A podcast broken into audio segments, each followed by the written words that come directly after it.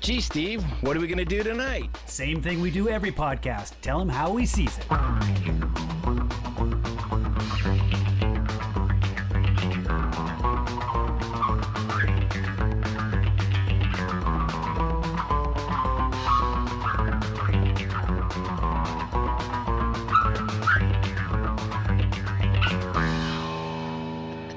Hey, we're back. It's episode 137 of How We Sees It. This time we're tackling Top Gun Maverick.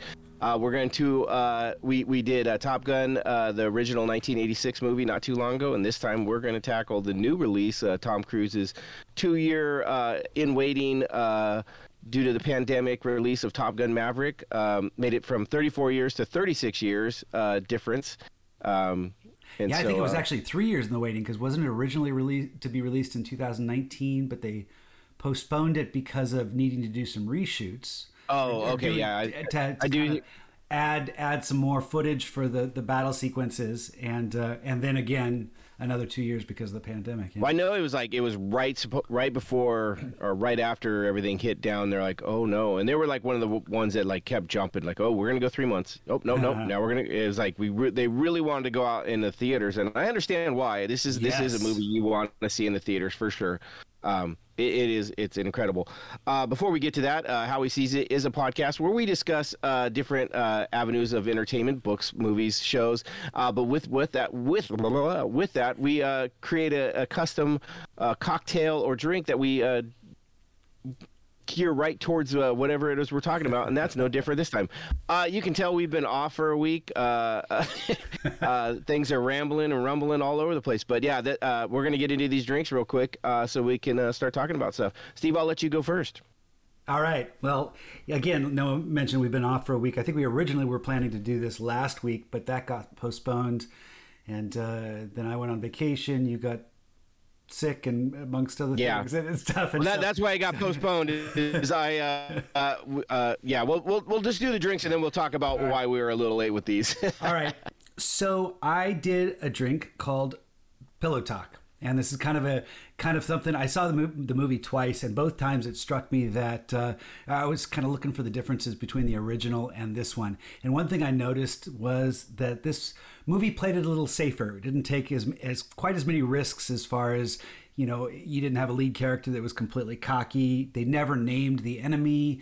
They kept that safe. And one of the essential scenes, or one of the most notorious or memorable, well, I don't know, neither of those words are correct, but a very potent scene from the first movie was the sex scene between Pete and with Take My Breath Away, the tongue wrestle. And this movie hits on a lot of nostalgia, and you see a lot of repeated shots that just kind of call out the first one, but notably absent is the sex scene. In fact, they go straight from their meeting where they're getting ready. They go into the kiss, and it does a crossfade to them sitting in bed and talking to each other and having some intimate conversation where we get to see the more vulnerable side of the pillow talk. Yeah, of Pete Mitchell. And I thought it was kind of amusing. I understand why they cut out the sex scene. It's something that's fit more into the 80s, and these days we're a little bit like, I don't know, we roll our eyes if it's a little bit so much. Do you think Jennifer Connelly just didn't want to have a sex scene with him? I don't know. I mean, I don't know. She's like, you know, I mean, it's Tom Cruise, but it's Tom Cruise. I mean, he's not the sex symbol he was before. Yeah.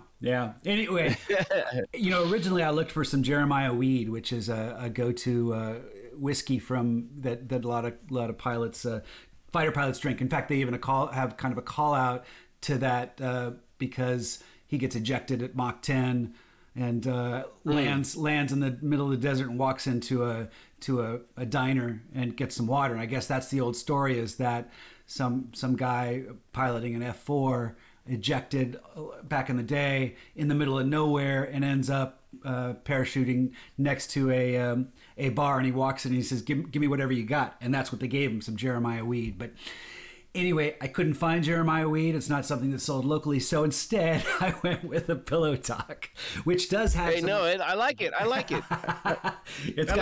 It's rye whiskey. It's 2 ounces of rye whiskey. It's got a half ounce of Campari, 3/4 ounces of lemon juice, 1/2 ounce of pineapple juice, and 1/2 ounce of simple syrup. Most ingredients I had, so I thought, wow, I'm sold. I did actually have to go. I almost went with a whiskey. I had a bourbon, but I ended up going out and getting a rye just because I like rye. Okay. I didn't have any. But here we go, and into a our How We Sees It tumbler, you know. Nice. And then you're going to taste it and tell us what Pillow Talk tastes like. I'm feeling rather vulnerable. I have something intimate to share with you. So that's what it tastes like. Let's get cozy in this podcast. Nice. That sounds good. That sounds like a tasty one. It looks really good too. I something about like those orangish reddish colored drinks. They always look tasty, regardless of what they taste like. They always look like they're going to be good. Right, something about the look. It's interesting because this is pineapple juice and lemon juice as far as the juice, but when I taste it, it tastes like it's grapefruit juice. Oh, okay, I like grapefruit juice, so yeah, I'm good with that. I did too, but it's just got. I bet that's part of the Campari. I was going to say you're right. It's the Campari because there's your bitter element. Yep. Okay. Yeah, definitely. Cool. I was looking for a couple different things, and one of the things that struck me was I wanted to. The thing with Top Gun is and fighter pilots is they got the cool nicknames, right? They got their call signs. And in this is no different. We got some really cool call signs, you know, Hangman, Fanboy, Phoenix. But we got Bob. Right. Bob is his call sign, and they're just Bob, and nobody knows what it's for. I have to think that it's, you know, it's like he's from somewhere like Bakersfield, and is, you know, it's you know, badass of Bakersfield or something like that. It's got to be something like that, or I think Hangman says it's baby on board, or big old balls might have been one of them. But anyways, I like to call Stein Bob. I just like the character. I thought he was an interesting character because everybody else was, you know, the machismo and the bad, you know, and he just kind of was like a normal guy, but he was the best at what he was doing. So yeah. I thought that was really cool. So. I was looking for Bob cocktails, and I came up with this one that I thought was it doesn't fit him exactly, but it's really a drink that I kind of wanted to make. It's called a Dirty Old Bob, and maybe he is a dirty old guy. We never know, you know. Maybe he secretly is, you know. He's a dirty guy. So maybe it should have been called Dob. But anyways, this is a 2 ounces of whiskey. They called for Jack Daniels. To 1.5 ounces of pineapple.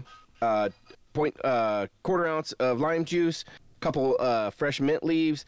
They asked for half an egg white, and we know I don't do egg white, but I did use my foamer. I used that in there, so it gets the foam. A couple dashes of bitters. I have an orange bitter, so I think it goes really well with it. And this one called for 1 ounce of honey. Well, I have some honey, but I have a problem with honey. Doesn't always mix well in drinks. It doesn't dilute as well, especially if it's cold and stuff like that. So I kind of took a little bit of turn off this, and I put just a little bit less. I actually did put a little bit of honey in it, but I went with a Jim Beam honey whiskey as the base instead of just the honey. Everything else is pretty much the same. Fresh limes. I actually still had some fresh limes. We had some fresh mint out of the garden. Now it didn't tell me any way to prepare these, and I saw them as on top of the pitcher as like garnish, but I was like, you know, I want that fresh mint flavor. So I actually kind of muddled them up into the shaker with it, so that I shook them up with a little of that mint in there to try and get the juices out of them, you know, directly instead of just for garnish on top. And so just like always, I make one, and the wife always wants to try it, so I doubled the recipe and made one for her. Haven't tasted it yet, but she's literally, before I come in there, she goes, oh, you're going to want another one. This is delicious. So in our How We Sees It little tumbler glass, nice. Got it ready to go, and here we go. Oh, yeah. That's a hot day drink right there. That is refreshing. Really, really smooth. A little on the sweet side for me, which is kind of strange because that's normally not something I am against. But yeah, it's really good. It's got a nice flavor to it. I think the mint does come out in a little bit.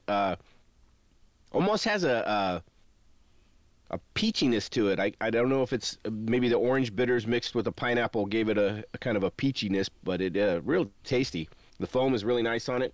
I'm all for it. So a Dirty Old Bob is the way to go. Considering we came at this from very different angles with our drinks, they're very similar in their makeup. You know, you got your whiskey base and your juice, pineapple juice, and a little bit of bitter and sweet in there, and nice. Right. Yeah. So good. The reason is, if you're following along, you're one of our few loyal listeners. You'll know that we missed a week essentially. We were supposed to do this last week. Actually, we were going to even record earlier on Tuesday because we normally record on Wednesday, but you were heading off to Hawaii. Yep. I was coming back from Las Vegas at our big martial arts test and tournament weekend and seminar. And get home Monday, you know, day's doing great. Go to watch Love and Thunder, enjoying the night. Towards the end of the night, not feeling really good. That night, I feel like shit. I wake up and, yep, I got it. I got the vid. So, we had to postpone because I was not doing well. I had a couple days, about 2-3 days where I was really bad off, like a lot of muscle pain, big cough, you know, just headache, not really able. I thought, I'm going to be home. I'm going to get in some podcasts or some movies or I didn't even watch TV or nothing for 2 days. I didn't listen. I didn't do anything for the most part except for lay in bed and just kind of go in and out of sleep for a while. So we were because last month I went to Vegas, saw Dave Matthews Band in Vegas, and the very next day I had COVID. Whereas you go to Vegas, see your Love and Thunder, your Thor obsession, and then what happens the next day? You got your COVID, right? So, Vegas. I think they might just they hand it out on the way out or something. But no, there was a lot of us at the martial arts that got it. A lot of our school. Our school actually had to shut down for a week, just because most of the instructors had it or were if haven't tested positive. Had minor symptoms, which right. I've actually tested positive since the 11th. It's now like the 21st. I can't go back to work until I test negative. Oh, you're kidding. No. So I've been off all week. So that wasn't the case for my wife. When she got it, she tested positive and then I think 5 days later they tested her again because if she didn't have any symptoms and she was tested negative, she could come back. But after 10 days, it wasn't a question of whether you tested positive or negative. You were no longer, if you didn't have symptoms and you had it for that long, you're no longer contagious. You're welcome to come back because according to the nurse at her school, you could test positive for up to 3 months. That's what they're saying. And so that's my work right now. Luckily, I work for a company that they're not taking my vacation and I'm getting paid. So we'll see how many more days I get. I got a test coming today, see if I can go tomorrow or not. Truthfully, I in a way I'm hoping for another day just so I can get into the weekend and then maybe head back Monday. But yeah, it's been a crazy week, but it's also, I still have had some symptoms. I still have a mild cough and my energy level is really, I wear out fast. I've been trying to do some work around the house. So well, I think a lot more people are getting it, but it's certainly not quite the caliber of a disease. So my wife who rode in the car with me from Vegas didn't have it, was negative all throughout last week. She's supposed to be going in for a knee surgery tomorrow. Oh no! But tested positive from a test on Wednesday. Hasn't really had much symptoms, so it's a fucking nightmare. It is what it is. But anyways, you had your trip to Hawaii. How'd that go? It was great. We just went to Maui, and I think we did it. I like. We usually try to do them more as kind of adventures. We a lot of our trips we do it where we'll get a place. Well, like in this case, we actually stayed in 3 different places. We stayed on the West Coast, Lahaina, in a condo for a couple days. Then we did on the other side, on the east side. We stayed at the Hana-Maui Resort, rode to Hana to get there, and then central Maui towards the end. But we had a car rental the whole time, so it really, we were able to just move around and keep busy and see the sights, and it was good. It was really good. And each of those places kind of had a different flavor, a lot more shopping and great, almost like a New Orleans town at Lahaina. That was really cool. But the road to Hana, that's its own adventure. And then the Hana-Maui Resort was luxury. I felt so elite and spoiled, and we just worked 2 nights because that's about all we could afford, but it was well worth it. And then we stayed at an Airbnb in a loft that had a full had a kitchen and everything nice, and in Central Maui. So it was good time. And and they got a great brewery there. We went to Maui Brewing twice,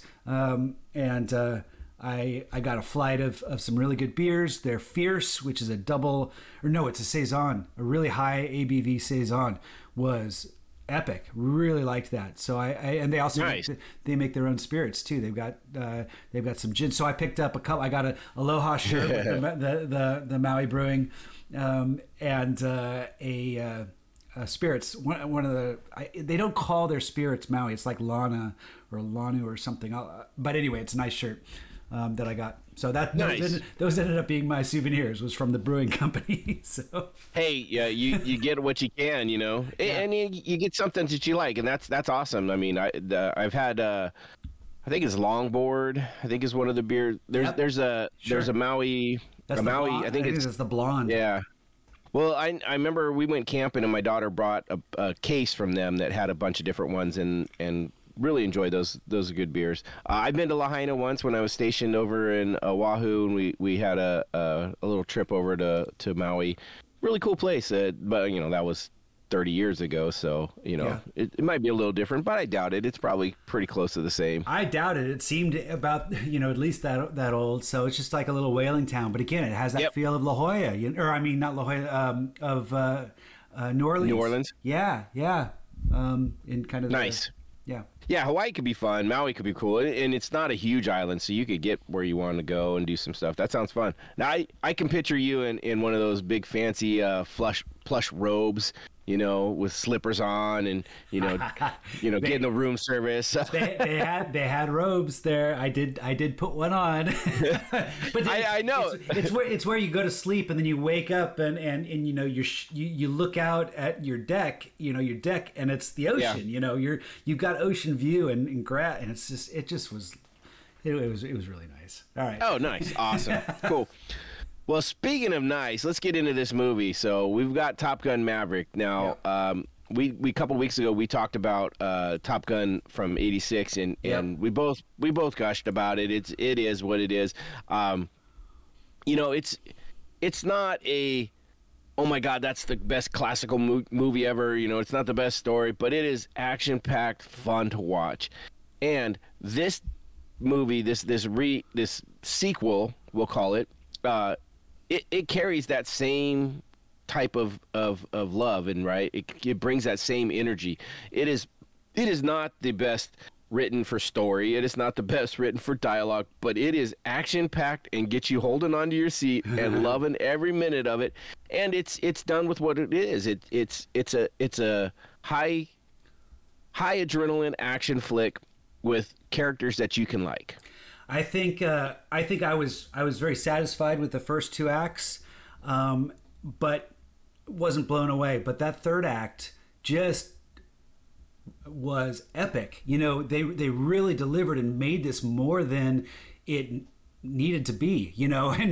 And I think that the original Top Gun was more a elevated movie, but it fit the 80s. It kind of had a lot of the cheesiness of the 80s, the cocky, the sex appeal. It certainly played into a lot of people like to call it corn, right? A little corniness. Yeah. Well, we did the one with the Patrick Swayze one, I think the week before. Before, that kind of had that, except this one took it a little bit more seriously, or maybe just was, Tony Scott behind the camera. He kind of gave it a little bit more style, and certainly, what? You're saying Roadhouse is corny? Come on. No, it is. They fit into a genre for sure. Yeah. There is a lot of machismo in it, and it's funny. And I even heard, you know, like I do all the time, I get into the listen to other podcasts and hear what people say. You know, when we talked about Top Gun originally, there was a lot of this homoeroticism about it, and like, you know, and people were even saying that there was the same in this one, and I was like, I don't.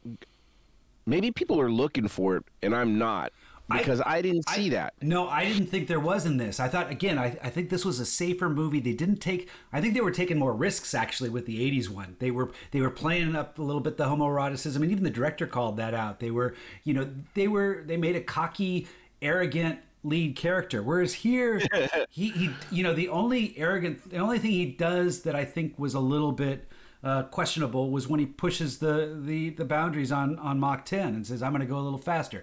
But other than that, you know, they were very careful with his thought. He was a good person. You rooted for him, but his decisions made sense. Ooh, that's a take. I'm not so. I don't know if he's a good person. Okay. I personally don't think he is someone to look up to, essentially. Well, I think they did a lot to kind of, you know, he ended up pulling Rooster's. Here's the pillow talk. When he's having the pillow talk with Jennifer Connelly's character with Penny, you know, he basically admits that's why Rooster doesn't like him, because he pulled his application to flight school, but then.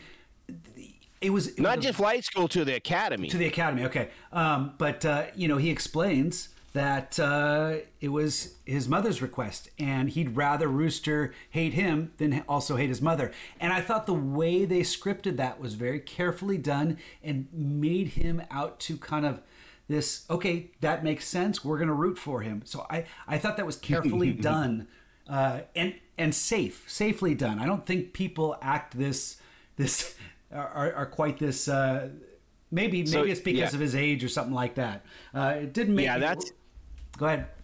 That's the other thing is there is no way in hell that guy would have remained in the military with the actions that I mean the fact that he survived the first one without getting court-martialed is you know, crazy. The fact that he's still in, and you know, they talk about, oh, you know, you should be a rear admiral by now, but you're still just a captain, which first off, being just a captain is not a you know, a snuff, because that, I mean, there's a lot of people that only get to captain, and part of the reason is because you can only move up if someone else moves out, right? You know, they don't just make, oh shit, well, we got these guys that have been here for a while, let's make some more admirals. No, there's a set number of them, and if someone's in your spot and they don't retire or move on, you don't get to move up. So the fact that he made captain is huge to begin with. Like, I'm surprised he wasn't, you know, first off, arrested and put in Leavenworth for the shit he's done, because you can't just get away with the stuff he does. And that's where I say he's not a good person. He had his wingman. Come on. He had ICE looking out for him. Yeah, but there's only so much a guy can do. I mean, he is an improvement from the first movie. He does have an improved personality from the first movie, although he still violates California State Vehicle Code by not wearing a helmet on his motorcycle. I know, and this time it's actually the law. Yeah. Well, one thing to keep in mind that this is a movie that's two hours. They got to cram a lot of stuff in, and if they played everything politically correct, you know, by the book or something like that, didn't stretch the stretch the imagination, have a little fun, and you know, it's not. I mean, you can make a movie that satisfies all the hardcore critics of military. I know. And you know, they brought, I watched a lot. One of the things I did in my research was watched a lot of YouTube videos with actual high-end fighter pilots, actually a Top Gun teacher, instructor and stuff. And, you know, there was one of the guys that was saying, yeah, a lot of the stuff is far-fetched. Yeah, but it could happen. You know, they kind of gave scenarios where it could happen. And, you know, in my book, I guess that's good enough. And at the same time, if they stretch the limits, come on, it's a movie. You still want to have that fantastical thing. I thought this movie had a good balance of that. So no, I agree with you. I want to say he is some. Well, we root for him because he's Tom Cruise, and you have to root for him in his movie, otherwise he kicks you out. You know, he told us that in the beginning when he came and said, I made this for you guys and you will love me. But no, I mean, I'm not a Tom Cruise fan, but I do love Top Gun. I do love Top Gun Maverick. It was a good movie. It was a fun movie. Tell me this. Tell me a Tom Cruise movie that you've seen that bugs you because it's Tom Cruise. Movie. Cocktail. Cocktail, okay.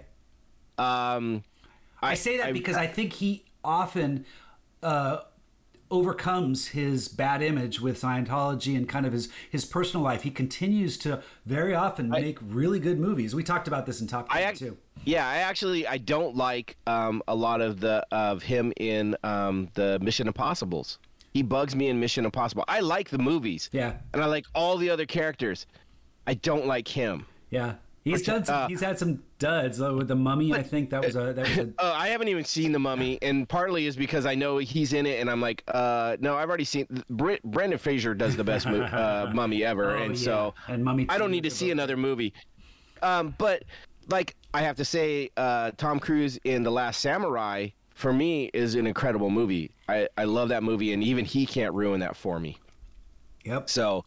And maybe not on Collateral, I think would be my favorite Tom Cruise. Oh, what was the other? Vanilla Sky. Is it Vanilla Sky? That's another one where he bugs me. That's a weird one. You know, that was kind of like Phantom of the Opera. He comes out all deformed halfway through the movie. But one of Cindy's favorite movies is Night and Day with Cameron Diaz, which is tongue-in-cheek action, but it's a lot of fun just to watch occasionally. Right. Yeah. Well, this one though, we don't get too much Tom Cruise of the Tom Cruise-ness. I mean, he is Maverick. He said that character a long time ago, and he is that guy, and it plays out great. I like the new.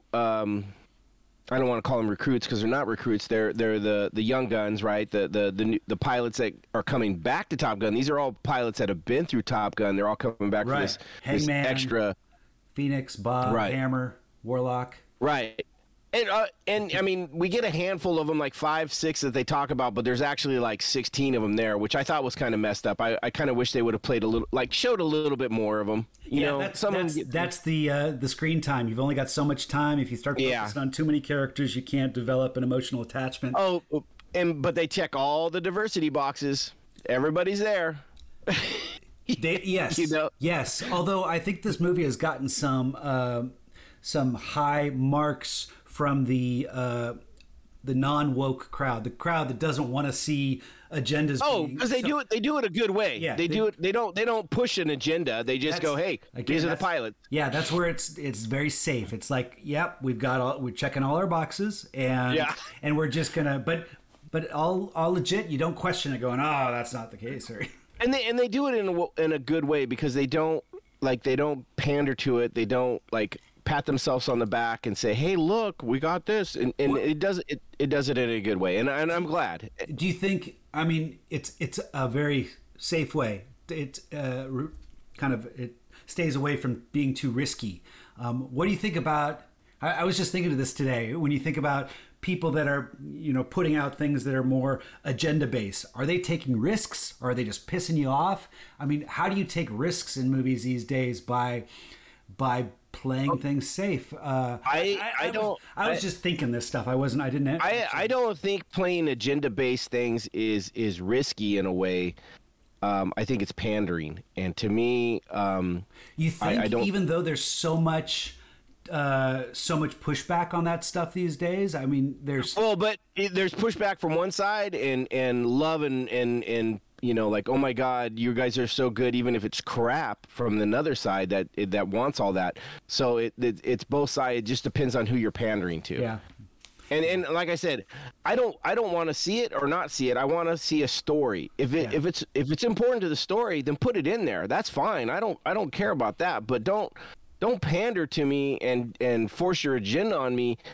That doesn't have anything to do with the story, because you want to make a point. I think the opposite can be true, too, where if it's not important, then who cares who you cast? If it is important, absolutely. But if it's not important, if you throw in someone that doesn't then... Yeah, and I'm not talking about necessarily casting more story-driven stuff, too. Uh-huh. I was watching DC's Doom Patrol, And it starts off great. Like, this is fabulous. And then it gets to a point where it's like, it's just forcing issues down your throat, and it's not really bringing the story anywhere. And you're kind of like, okay, you had me until that. And now on the flip side, I started watching Harley Quinn, which is an animated DC thing, which has a bunch of stuff. And it is fucking, it is so good. It is definitely adult based. It is like not for kids. There's cussing and all these adult, situations and stuff like that. But it is fucking hilarious. And they're putting stuff in there, but they're making it part of the story, and they're not forcing it down your throat. And I was like, okay, that's all good. I'm enjoying it. And it all depends. And maybe that's just me. Maybe I'm different demographic than other people, but I thought you're right. I thought, I don't know if they, I don't think they, I don't want to say they played safe in their story. I think what they did is they wrote a sequel to the first one and stayed with the kind of story they had. They left out the love story, and I think that time considerate. Like, they're like, we can have a makeout scene, or we can have 2 more minutes of fighter jets. Yeah, I don't think safe is necessarily a criticism. It's like this movie was not about their. They wanted to have a script that worked, that got you from point A to point B.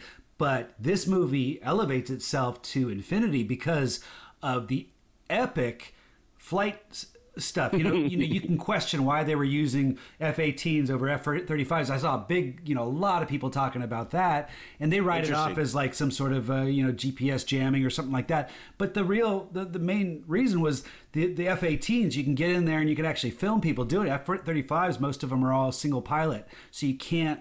It's going to be all CG, and so you want to get. They really wanted to get the realism going, and I think those. You write it off. You give it some reason that makes sense. People might question, why didn't they use the F-35s? It could have been different, But you got to go and actually do the footage that looked. So awesome. There's 2 different planes in this, right? Because there's a single. All right, there is one plane that has a single pilot, and then there's the one that has the pilot and his. Right, I think that's the navigator. 18E versus the 18F, maybe. Okay. I didn't go too deep into it. I could call my dad, and he would be able to tell us. I'm sure he knows all that shit. He's deep into that the Air Force fighter lore, and so he loves planes and shit like that. So, but I thought that was kind of cool, though. All right, so this is where I think I'm like, okay, I know why Steve likes this. Someone brought this up on a YouTube video that this movie is nothing more than the Star Wars trench run. The third act is the Star Wars trench run. So far that they even have to turn off the electronics and go Jedi style. Absolutely. Right? They even talk about it at 3 meters. It's like 3 meters. I think they even call it out as 3 meters. Oh my God. If they would have called it Womp Rat. Yeah, exactly. Yeah. I totally saw that. I agree that was something that really got me excited. But it wasn't just a nod to Star Wars. They brought in they thought it through. This whole trench run, or this whole cavern run, and the way they had to go up and do a inverted, go up and over. I heard pilots talking about that, how you have to go inverted if you're gonna drop down. Oh yeah, you got to make that burn. Otherwise, if you don't, the G-force is just you can't. You're gonna lose complete control of the plane if you try to go down. There was a lot of stuff that I learned. I'm not military. I've never.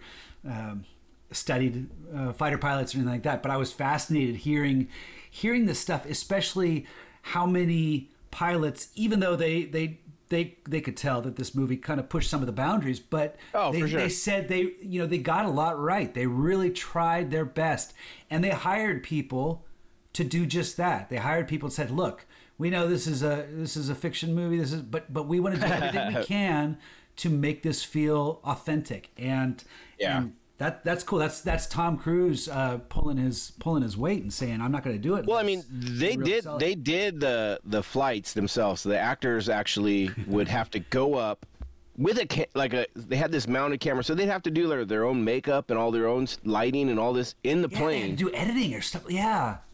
Yeah. Well, they didn't. I don't know if they did editing, but they did. They controlled like when they filmed and all this, and the director had no clue what was coming down until he got back. I guess they would go for like 45-minute flights and do some of these things.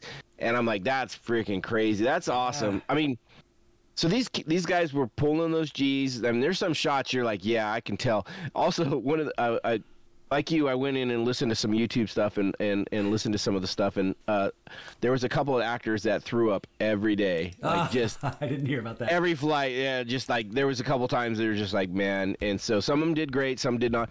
One of the coolest things I heard was Tom Cruise not only set up and implemented this, or not implemented, but put together this 3-month pilot program for all of the actors that were going to be the pilots that they went through, and then so they kind of got to their beginner pilot's license and things like that.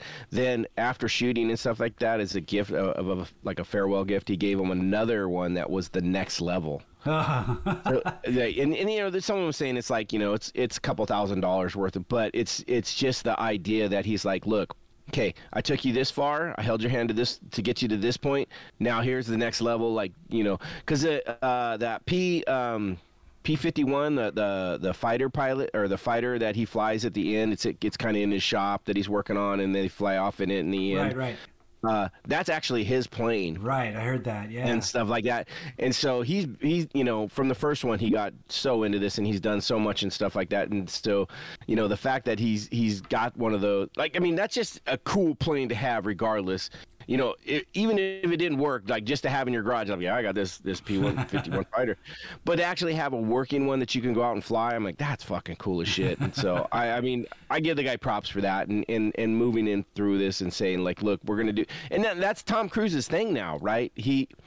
He's going to do all the stunts. He's going to do all the craziness. And someone said that Tom Cruise, you know, I was listening to a podcast, and they're like, I think Tom Cruise has a death wish. He's basically just going to keep going until someone dares him to do something that he can't do. And it's going to, because I guess in Mission Impossible, he did like a space drop jump thing where he drops from like near space. Yeah, and it's like shot in real time where they follow, the cameraman follows him out the back. This was the last...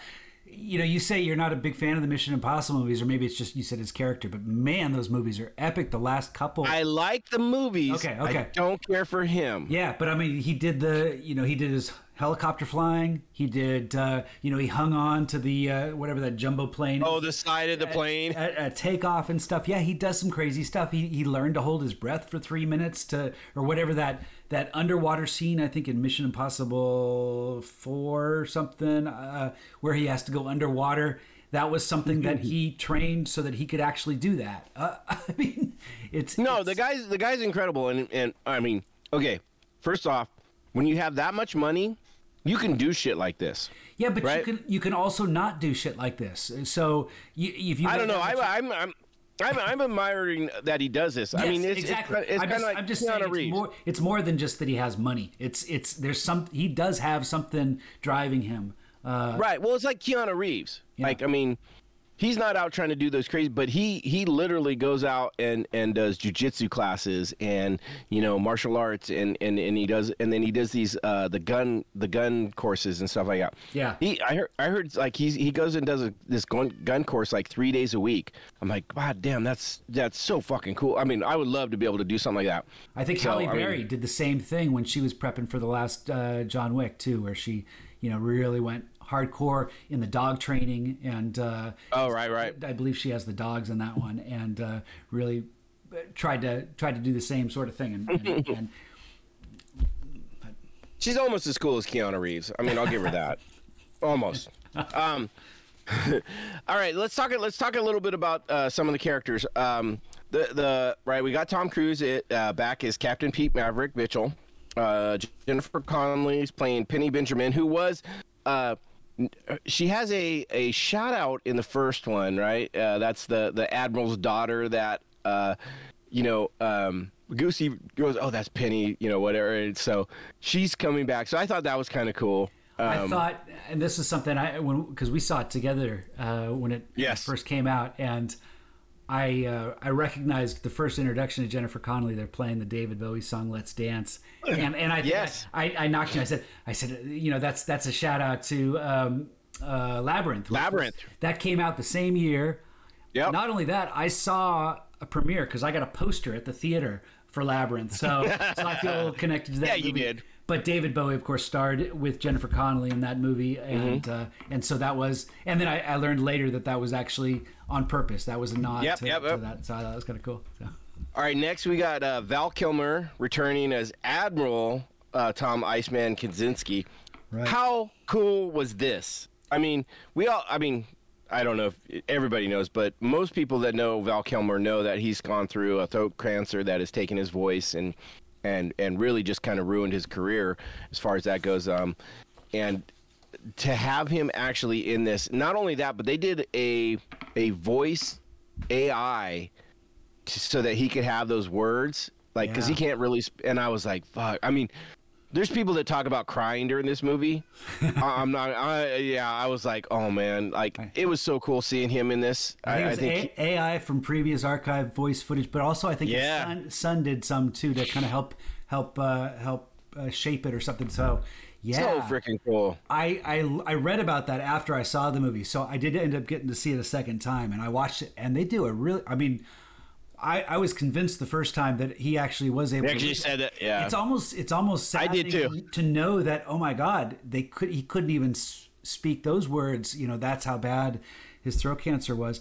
So this was originally greenlit 2010, and they wrote a screenplay which was ready by 2012. They had Tom Cruise, Val Kilmer, and even Tony Scott set to return to direct. Jerry Bruckheimer, of course, still producing because. It's his baby. Yeah. But then in 2012, when the script was ready, that's when Tony Scott took a dive off the freeway and committed suicide. And so they put it on hold. And now I think at that time Val Kilmer was still healthy, right? I mean, I think he was in the early stages, if not. But else. It wasn't. No one was aware of it. Right. He might have been able to do it at that point. Yeah. Depending on what the script was, we don't know what the script might have been, and they had to change it some. That's crazy. And I don't know. I wonder if it would have had the impact that it did now 10 years ago. You know, I mean... I don't know. Tony Scott would have done... put a lot of his Tony Scott signature style into it, which fit back in the 80s, but I don't think that's what made... I don't think it's the nostalgia that made this movie, Part of it was. But I don't think that's what made it cross $1 billion. I think that's what drove a lot of people to the theater. Oh, okay, but okay. The fact that it is Tom Cruise's most successful moneymaker and, is... Imagine that. And has surpassed all the current box office of all the films of this year, all the MCU movies and whatnot.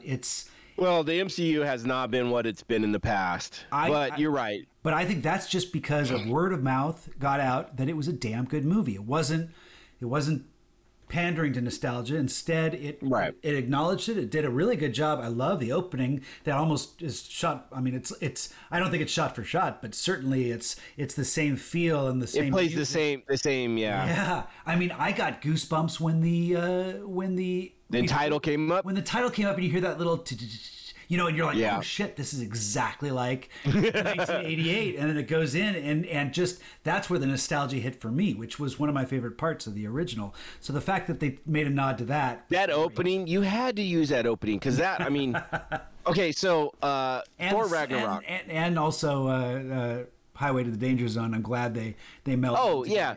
Instead of doing a rewrite or whatever, having some other. So Thor Ragnarok has singing it. Oh God, that would have been awful. Has such a great opening. Like I can watch just the opening of Thor Ragnarok over and over again because it's so. Yeah. Top Gun is the same way. Like that opening, like your adrenaline is going. It is like it's magic. So I'm glad they kind of did a new, and I mean, also. I don't care if people call this the original or this one, a commercial for the Navy or propaganda for the Navy. You know what? Those guys fucking deserve that shit. That is fucking, they're working their asses off. They're doing their job. It is fucking cool as shit.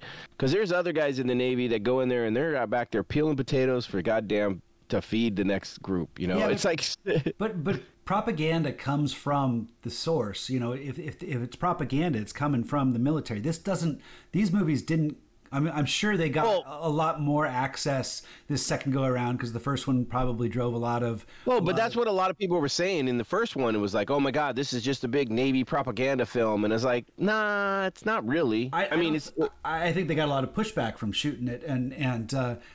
So I disagree with that.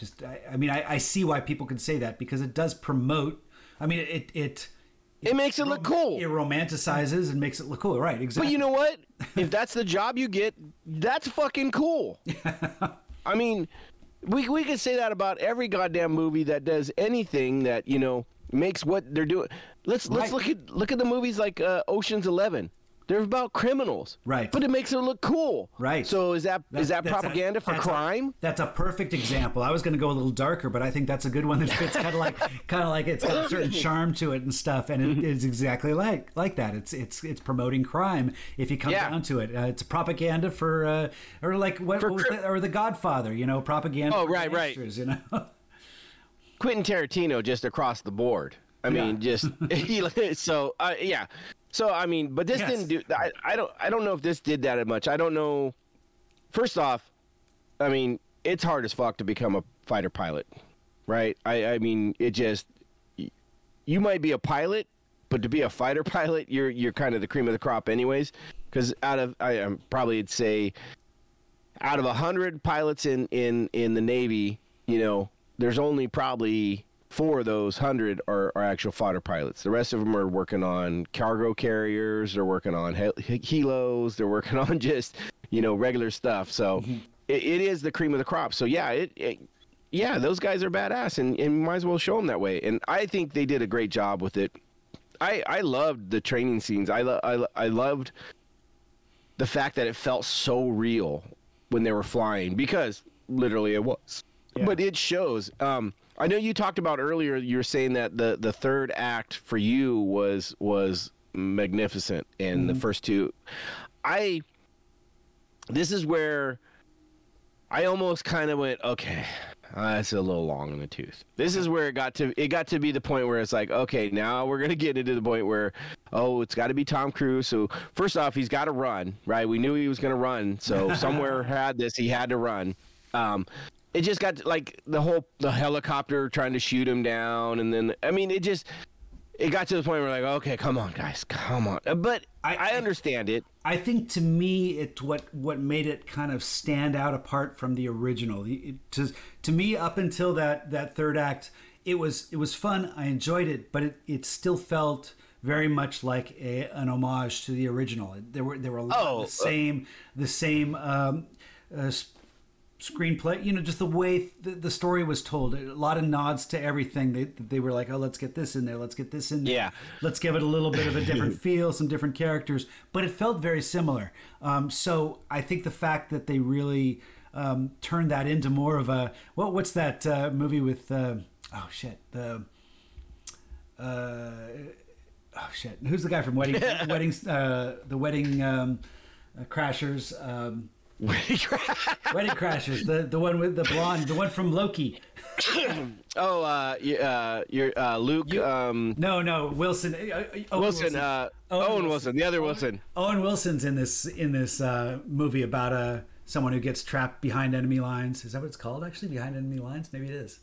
No, maybe that's not right. Something like that. There is a movie called Behind Enemy Lines, but it was very similar to this situation where Tom Cruise, that Pete Mitchell gets himself into after he saves Rooster from you know, he goes basically takes the hit for Rooster.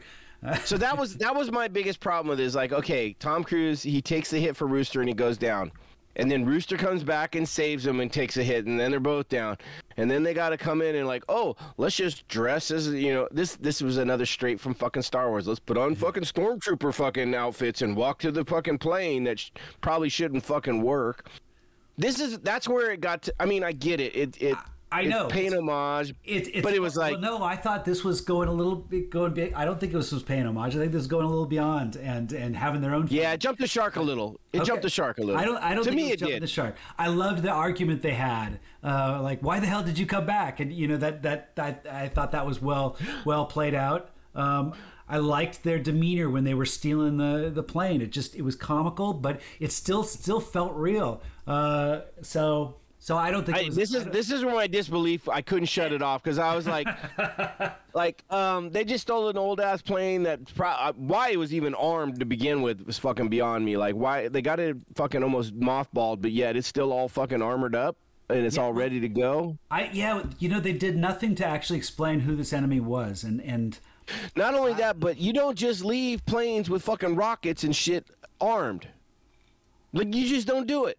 That's just fucking military 101. You don't have a fucking plane with rockets that are ready to go on a fucking plane that's fucking mothballed. I mean, he's in there look like half the buttons were gone. I mean, that shit, that would be like taking let's go do a Daytona 500 in a fucking old bug we find in a garage.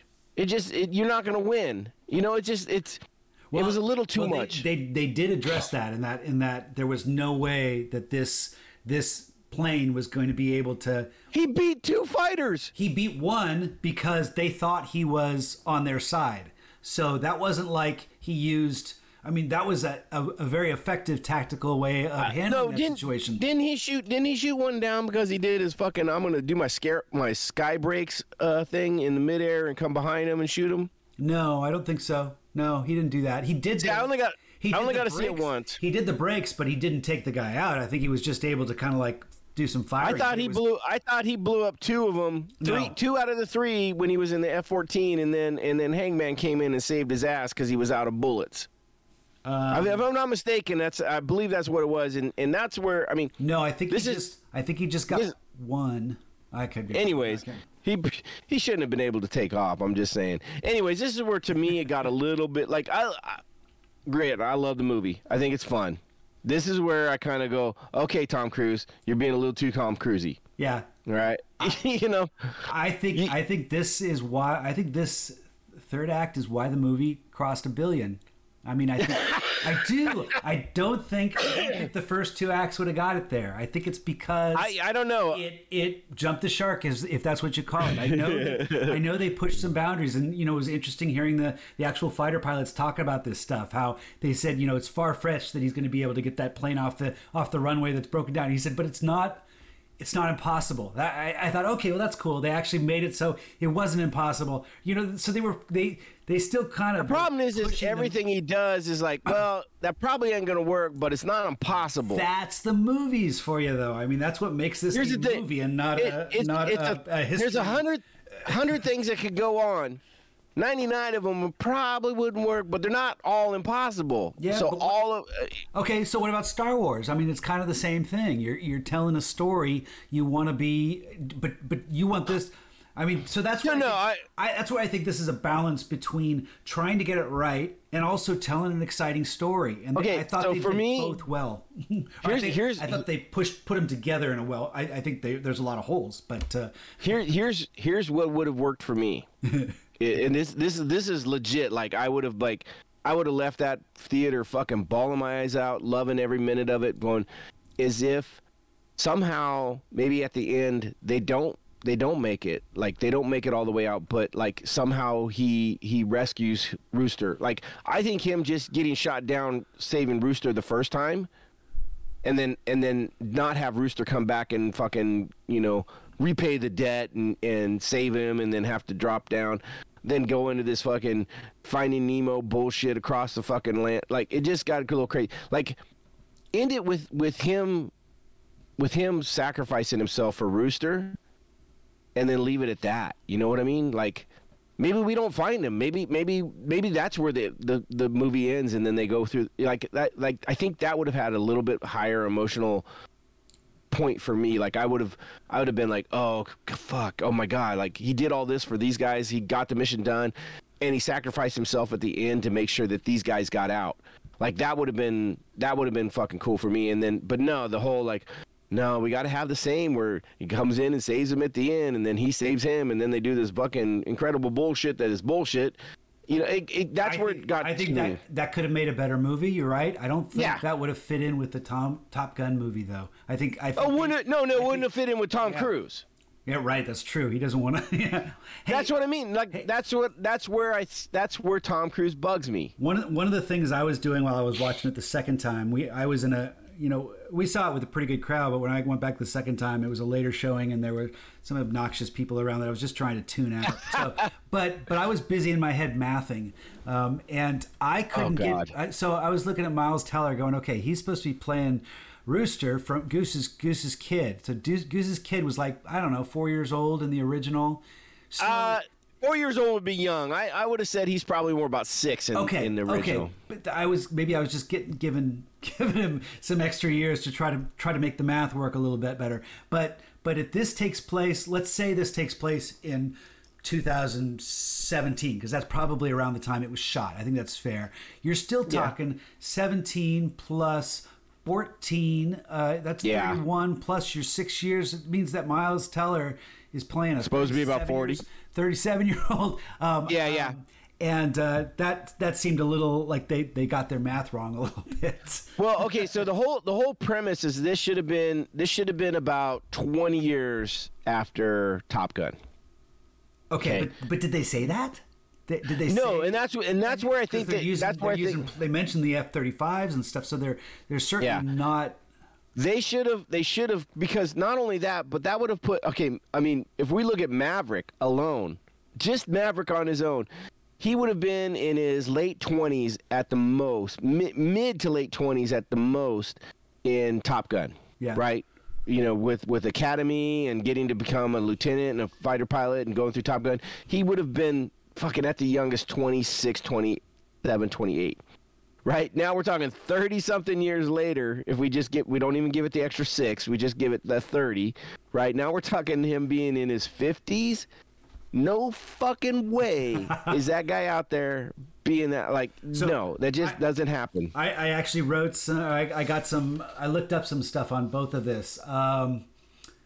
So the final scenario for Maverick would be if he were retired but retained in service, a scenario that keeps individuals in uniform after reaching their statutory retirement. Generally speaking, cases of individuals being retired but retained are rare, but not unheard of, according to Naval Personnel Command. So it looks like Old Man Maverick's time in the Super Hornet wasn't just a product of some silly script doctor's imagination. So they did kind of give it that, but this is what I thought was more fun, because they talk about where is it? It's the death dream theory. This had to do with dressing. Oh, I heard this too. Oh my God. The death dreams series. Yeah, it's Maverick and Rooster act as if they haven't seen each other in years due to Tom Cruise's character pulling his admission papers. So if Maverick was dead in Top Gun 2, he would imagine Rooster as physically resembling himself the last time they saw each other. So basically, it's this theory that this whole movie is a dead Tom, a dead Pete. Oh, Mitchell. He died. He died when this is when, like okay. His death fantasy or something. I heard about this. I heard about this today, and I was like, "Oh shit, that makes way more sense." and because when he did the whole Mach 10 fucking thing, and the plane blows up, he didn't have a chance to eject. That motherfucker. Like, I do not believe that he survived that, for one. Right. So that makes. So he's dead. That makes way more sense. This is purgatory, and he's like going through a test on whether or not he can get into heaven or hell, and it makes way more sense. Yep, and if he can sacrifice himself for Rooster, and that's his. Not only that, but he came up with a fucking stupid game where you play football both on offense and defense at the same time. That is dumb. I'm sorry. I just go back and play beach volleyball. That's what we really wanted to see. Either that or only play fucking offense and then defense. Don't make some bullshit game up that doesn't make no sense. Because, granted, we got the... Okay, so here's the funny thing is I listened to a podcast, and I actually listened to him before, and I thought it was like a chick's guide to dude films or something like that. And it's some girls from Australia. A lot of fun the first couple times I listened to him. This one, I literally had to stop listening to because it became just nothing but them fucking... like orgasming over the fucking actors in this new movie, like Miles Teller and some of the others, and like they started talking about that football scene, and it got disgusting. It literally, I was like, oh my god, you guys talk shit about guys talking, you know, wanting, you know, or fantasizing about women in movies. This is bullshit. But so, which it shows you, like, you know, we talked about how did they get women to go see Top Gun the first time, right? They had the volleyball scene and stuff like that, and everybody sweated from everywhere all the time. Well, this is how they got women, you know, women to see this one, is they did the same thing. They got this, you know, set of guys, 16, 17 or whatever, and I guess there was two females in there, and they got them playing beach volleyball or beach football and, you know, stuff like that. And so I just... Yeah, no, I like the death dream stance. It makes way more sense than anything else, because, man, I mean, but still, great movie. I mean, no matter how much I bullshit and talk crap about it and pull up these points that, like, this doesn't make sense, I can't stand this, I still loved it. And I walked out of there going, oh my God. And I'm so bummed. I wanted to go see this again. I was going to try and go yesterday, and I was going to try and go today, but it just didn't work out because of a bunch of other shit going on here, sickness and housework and other whatevers. But yeah, I was kind of bummed I didn't get a chance to see it again. I do want to see this again in the theaters, and a lot of people even talked about, and I wish we had a better avenue to do this, but to see this in IMAX, they say, is incredible. Yeah, they shot in, was the whole thing shot in IMAX, or just some of the... I believe most of, at least the airplane stuff and a lot of the fighting was done in IMAX cameras. The only movie I've seen in IMAX, I think, was 300, and that couldn't have had much. I think that was just at an IMAX theater. I don't know if it actually shot with IMAX cameras. I have never seen anything in IMAX. I've never been to an IMAX theater. Huh. Which, I mean... Yeah, we have one in San Francisco, but I don't think we have... I hate going to San Francisco. Yeah. I hate that town. I hate going in there. So for me, it would be like... I would rather go to Oakland than San Francisco, personally. Yeah. But yeah, I just don't like anything about that place. This movie was... I didn't look into how much the Navy, you know, did they pay the Navy to use stuff, but I know they got another aircraft carrier, they got some other cool stuff. I think they got to shoot a couple more missiles this time to film and stuff like that. So that was kind of cool. This is a fun movie, and this is one that, like, when it comes out on DVD or Blu-ray or whatever it is now. I mean, I know we're in the 2020s, everything's in Blu-ray or 4K or whatever the next iteration of that's going to be. I'll probably get this, unless I know it's going to jump onto one of my streaming elements really quick that I have. I'll probably buy it anyways, because I do that with stuff that I enjoy watching over and over again. I have a hard time trusting that streaming will always be there. It's like, nope, gotta have it. You and Cindy are the same way. So we've had a collection of DVDs back in the corner for the longest time, and I'm building a new dog crate for our dog, custom dog crate, and I had to. It was like, that's the spot you gotta go in. So it's, you know, she wanted it. She endorsed it, and so it's like, well, okay, we gotta do something with this. And, you know, it's always a question of, she knows we don't need this. It's just like, well, maybe you can get rid of him when I'm not around or something. But not even just like, can you put that in a box for a year so I can think about it? We've got so many of this stuff available streaming, but I know what you mean. Sometimes there's the possession is just kind of exciting. That our problem is, we've got all these DVDs. We don't have a fucking DVD player, so it's not like, I mean, my daughter took the PlayStation, whatever. You know, because that would do it. But now we just have a Roku. That's all we got. So you know, it's funny. I could probably do it on my computer here. I got a disc player. Oh, there you go. You'll figure it out. You're IT Steve, so you'll get it. I have a box of Disney VHS tapes. Yeah. I mean, like the clamshells. Yeah. Yeah, like, I've got probably 60 of them, and I don't know if any of them are worth anything or not, but it's like one of those, it's like, it's such a hard thing to just, like, no, go ahead and throw those out. I can't do it. I was working at Best Buy when one of them came out. This was, you know, 25 years ago or so. But Little Mermaid? No, it wasn't that, but it was the same deal where something on the cover, they pulled it like the day. It never made it to the sales floor, but I got a hold of one. So I can't remember what it was, but it wasn't Little Mermaid. I know they had like we do have Little Mermaid. The dildos. But I think did they rebrand it or something? Did they redo it?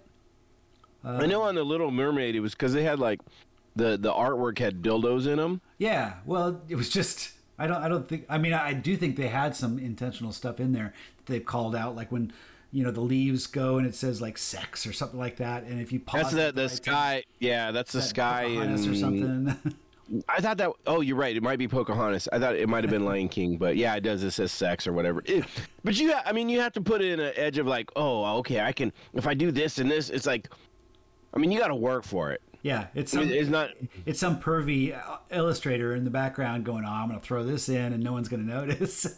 That's in everything. I mean, come on, it's just that's human nature. It's like Fight Club when we got the big cock that shows up for oh god, you know, and makes the girl cry. You know, she doesn't know why.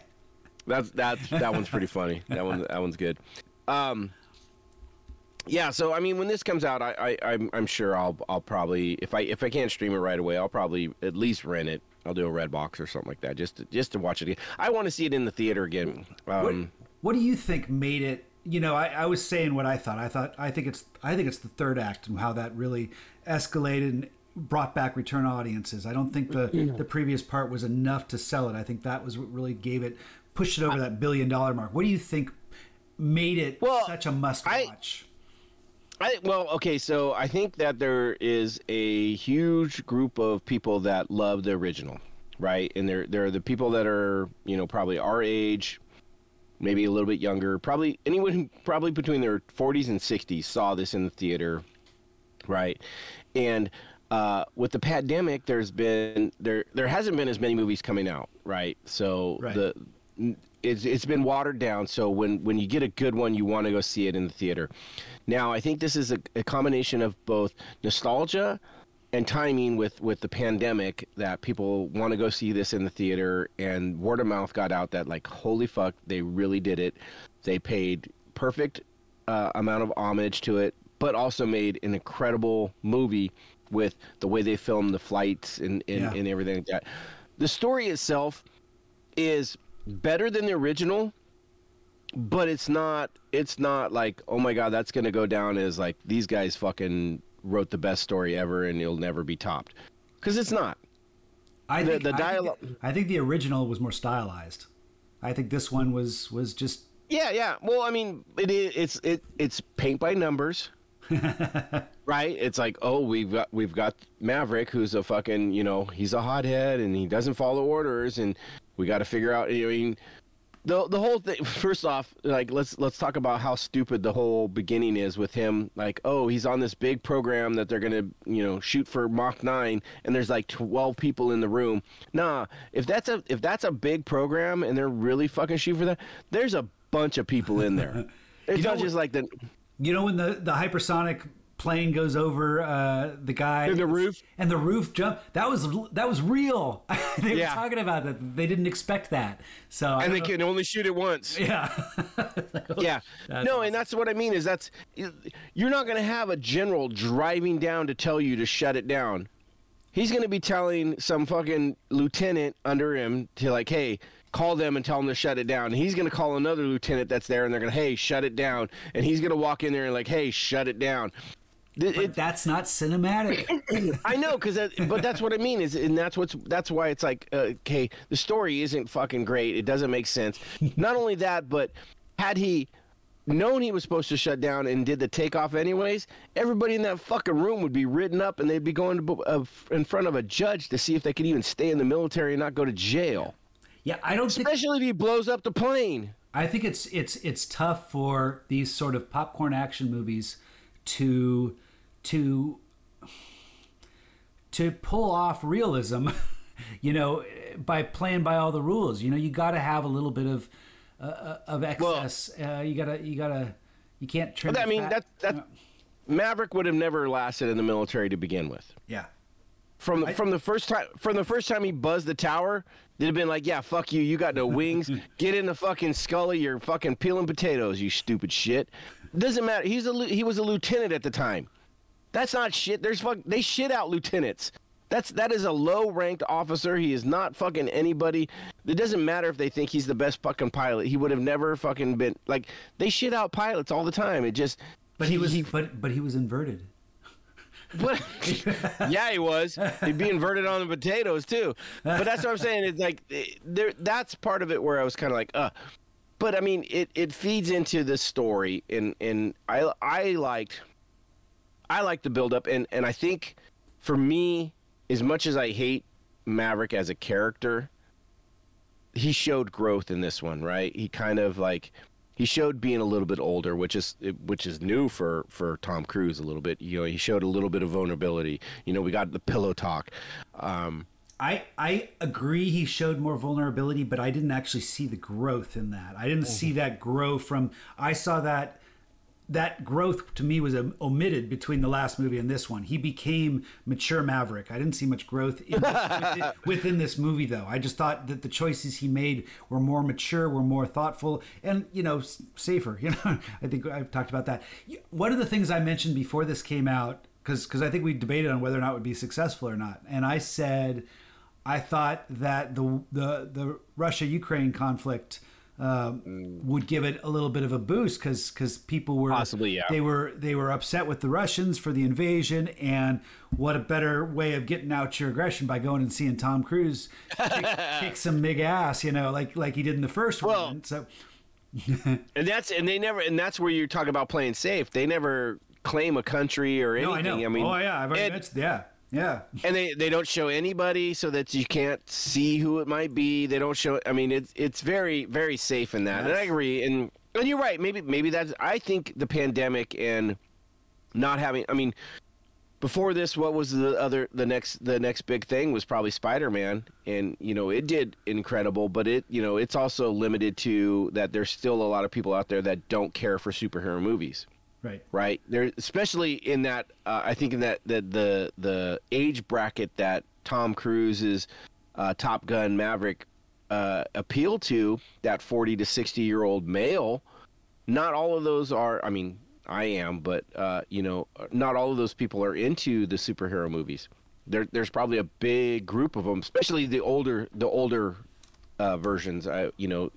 Higher up into the 60s, 50s, 60s.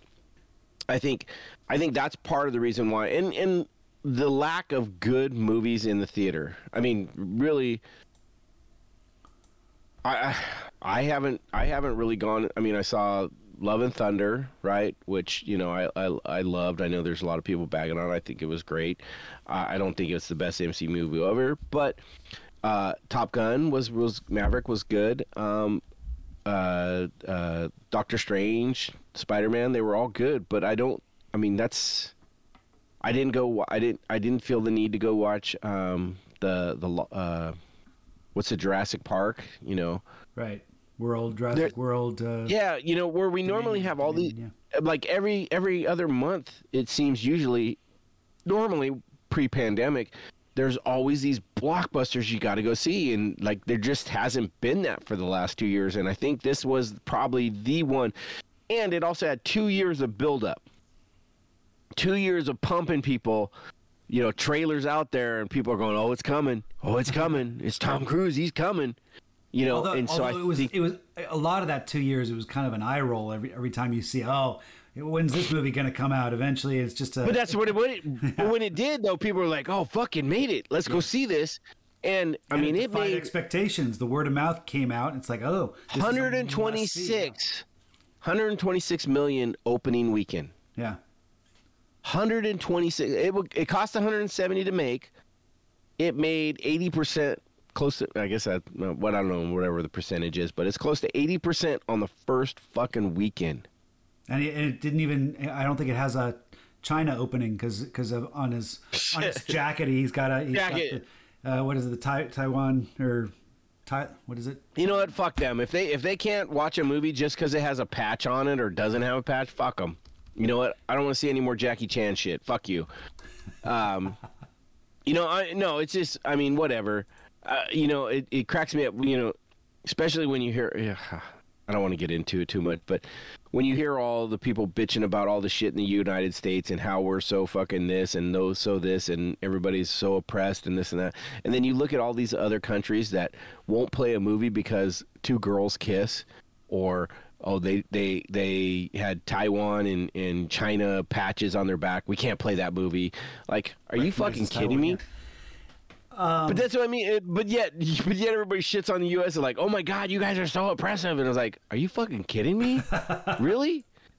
Go live somewhere else once, and then shut the fuck up because I don't want to hear it anymore. But anyways, great movie. Tom Cruise is going to go down as a legend in films, not because he's the greatest actor, not because he puts out the best films ever, but because he consistently makes action movies fun.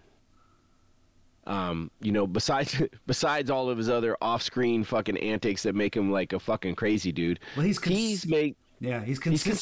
He's consistent with his action movies, but it's not just action. I mean, when you look at Tropic of Thunder, or you look at what's the Magnolia, where I think he was nominated for a Academy Award for that. I mean, he's really okay. I don't know that one. It's not consistent. It's he'll make fun of himself at times, like Tropic of Thunder. Well, okay, Tropic Thunder was the first time I personally ever saw him make fun of himself, and I was like, wait.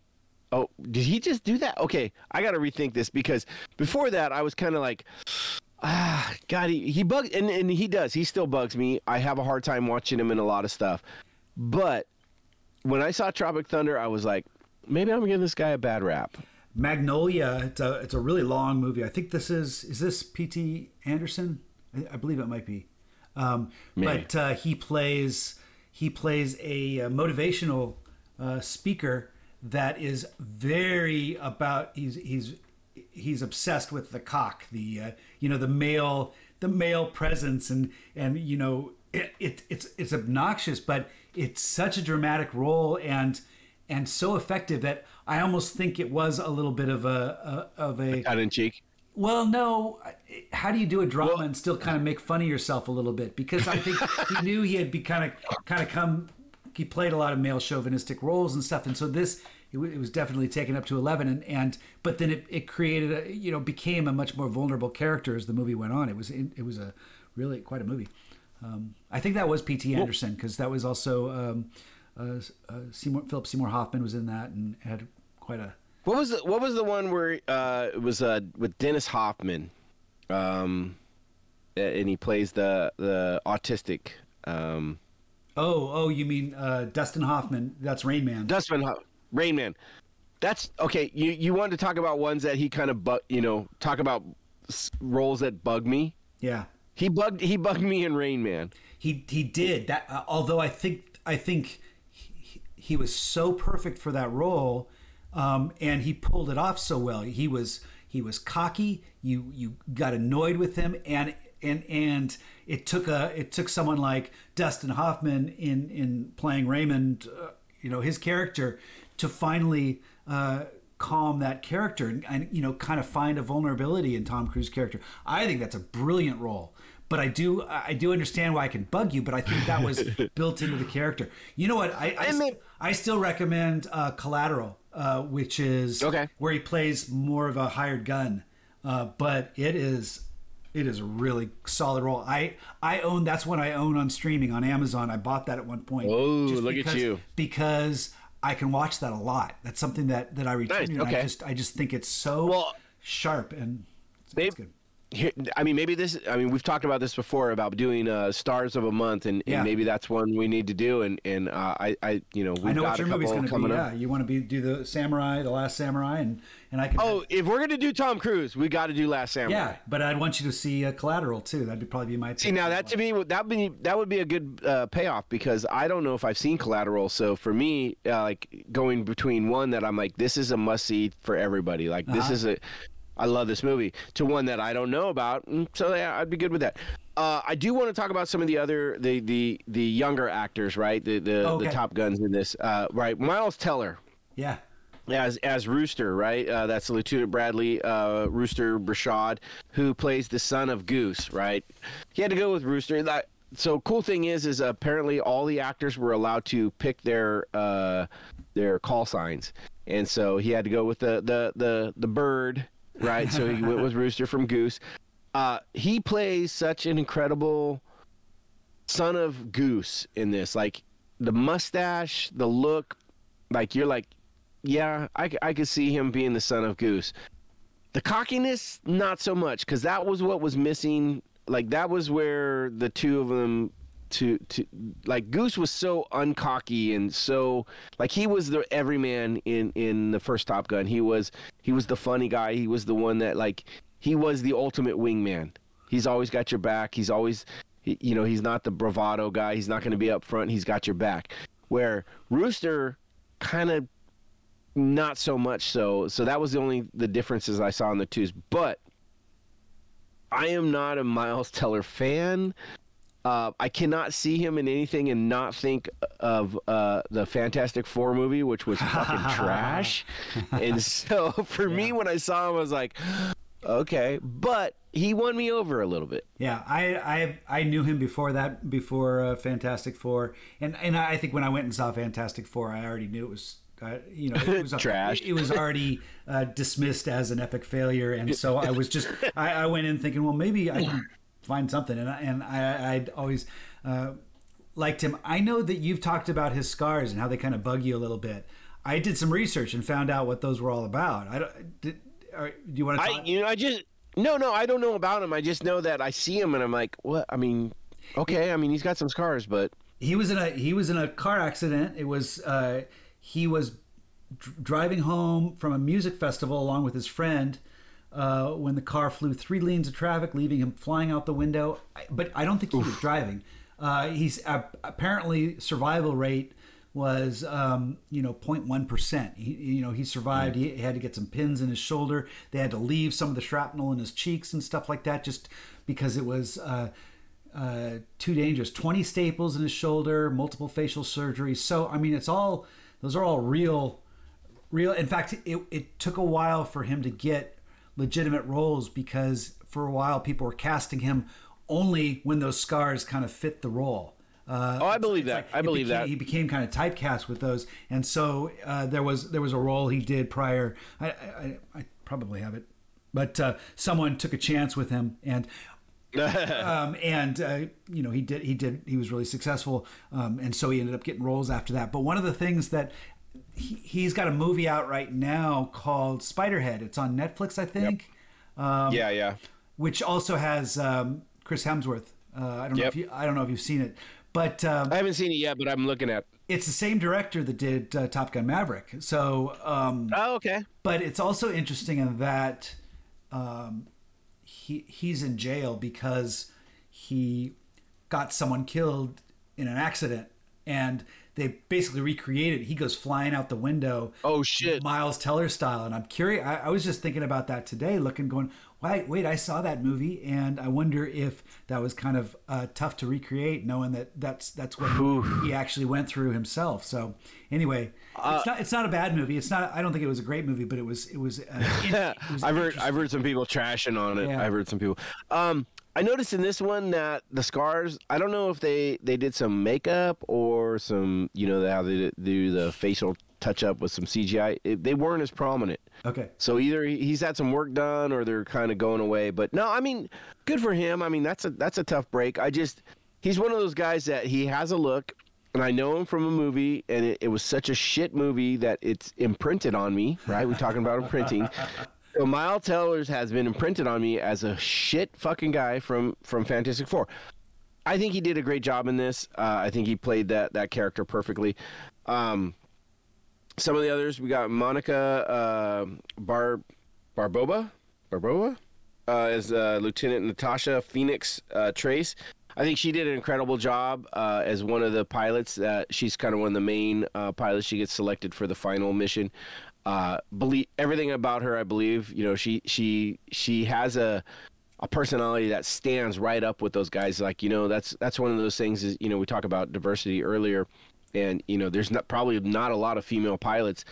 I don't believe this was put in there as like, oh, we're just gonna, you know, they throw her in and she has a personality that like, yeah, fuck, she's just gonna do whatever the rest of the guys do and do it better and work hard. And I thought she was a great character. Yeah. And then so her God, I can't remember what the name was we came up with. The guy that sits behind her and that does the aiming and the, you know, Wiz that was yeah, that was Lieutenant Bob Floyd, played by Lewis Pullman, who is he's got a famous father. I can't think of the guy's name right now, but Pullman. Probably Bill Pullman. Well, yeah, okay. He to me was one of my favorites because he's one of those guys. Like, it just shows that you don't have to be this machismo asshole to be in a job like being a pilot or, you know, being that badass. So you don't have to be this fucking macho, you know, like, you know, alpha male bull. Like, he was just a guy and he does a job and he's good at it. And I thought that was kind of cool. And I listened to one podcast and they were talking about, oh, well, he's just there for the nerd representation. I'm like, nah, dude, like, don't go there. That's not what he is. He's the everyday guy, but he's also the nice guy. Like, nice guys don't always fucking finish last, right? Sometimes the nice guy can be that badass and when you need him, you know, and he did his shit when he had to. So, you know, you don't always have to have this bravado style to be that kind of guy. And I think it was kind of cool that they had a character like that, because the rest of them were like so over the top with the fucking, you know, the testosterone overload and the alpha male and alpha female and alpha, like, you know, and he was just kind of like, nah, I'm just here. I do my shit, you know? And I loved it. That's the guy I want to be friends with. Yeah. Right. That's the guy I want to be, to be my wingman or realistically, I mean, I don't know if I want to be that guy. I like being the alpha male too, but you know what I mean? I kind of like having that guy as like kind of like a, well, inside me, that's really who's there. You know what I mean? So I liked his character. Weapons Systems Officer, WSO or Wizzo. I think that's what he was. Yeah, Rizzo. Yeah, his specialty. So well, I think you and me, you know, you're the Hangman, I'm the Wizzo, or maybe you're the Phoenix or something. I don't know, whichever. Yeah, whichever. I'll be your Phoenix. Well, yeah, you also have there was Jay Ellis who played Ruben, Lieutenant Ruben Payback. He was also a Rizzo. I believe Payback was, or no, Fanboy was. I'm sorry, Fanboy. Danny Ramirez, who played Mickey Garcia, was Fanboy. We had Jake, Lieutenant Jake Hangman. I don't know his last name there, but played by Glenn Powell. He was actually up for the Rooster role at one point, and I guess him and Miles Teller and one other went to the house of Tom Cruise and met up with him and talked to him and stuff, and that was part of their audition. And Glenn Powell was so close to getting the role that they're like, no, we're gonna have you be this other guy. And they amped up Hangman's portion in the movie or personality in the movie to give him a bigger role because they enjoyed him so much. That's so good. I thought that was kind of cool. I liked how he played out in this. I mean, I don't think any of these side characters, they really turned into an asshole so much. They kept he was the Iceman. He was the Iceman. He was almost like Iceman and Pete Mitchell combined into one. You know, the Maverick. Pete, you kind of had a little bit of both of them. But one of the things that I watched a couple of YouTube videos with pilots talking about it that had been through Top Gun, and they commented on the ego the You talk about that, and it's legit. I mean, there's a lot. One of the things that they represented well is that people own their mistakes really quickly. There's a lot of banter and stuff like that we're trying to show off, and you know, alpha male, alpha female, like you were saying. But there's a lot. People completely own their mistakes, and right. And I thought that was good. And they did a lot in this movie to really represent how the pilot makes the it's not so much the plane, it's the pilot, and that was a huge part of really elevating that. You know, this wasn't a bunch of drones that were flying around, although maybe Top Gun 3 might go there. Talk about a boring fucking thing. It's gonna be a bunch of drones and Tom Cruise. I totally thought, when I heard that they were talking about possibly doing a Top Gun 2. I hope they don't. I do a 3. No, I meant a 2. And I thought that they'd address it more from a drone standpoint of like how drones have taken over and turned it more into a drama. And I couldn't see. I'm glad they didn't do that. But no, there's a lot of talk about making another like a Top Gun 3. I hope they don't. Yep. I really hope they don't. It's funny you talked about that. It's one of the things, and this comes from my experience in the military is like, yes, there are a lot of alphas in the military, right? And it's one of those things is it's not a bad thing. It's not like they're trying to demean each other and stuff like that. But it's like when you're in the shit, basically, and whatever it is, whether you're in the Army and it's in combat or, in the Navy and you're underway and shit's hitting the fan, you're in underway to evaluation or evolution. When you got to do your job, you can't second guess things. You have to fucking jump up, and everybody has to be that guy. You can't just stand there waiting for someone to tell you what to do. And so it's one of those things you want a lot of alphas that can do that. And it's one of those things that I found, like, especially on my boat, is, we had a lot of things, shit going on where we had to do stuff, whether it's search and rescue, or towing, whatever it was, you had to jump up there, do the thing and be able to react, whatever. And it is one of those things is like, yeah, you got a bunch of alphas, but in the end of the day, they're all looking out for each other. They all got each other's back.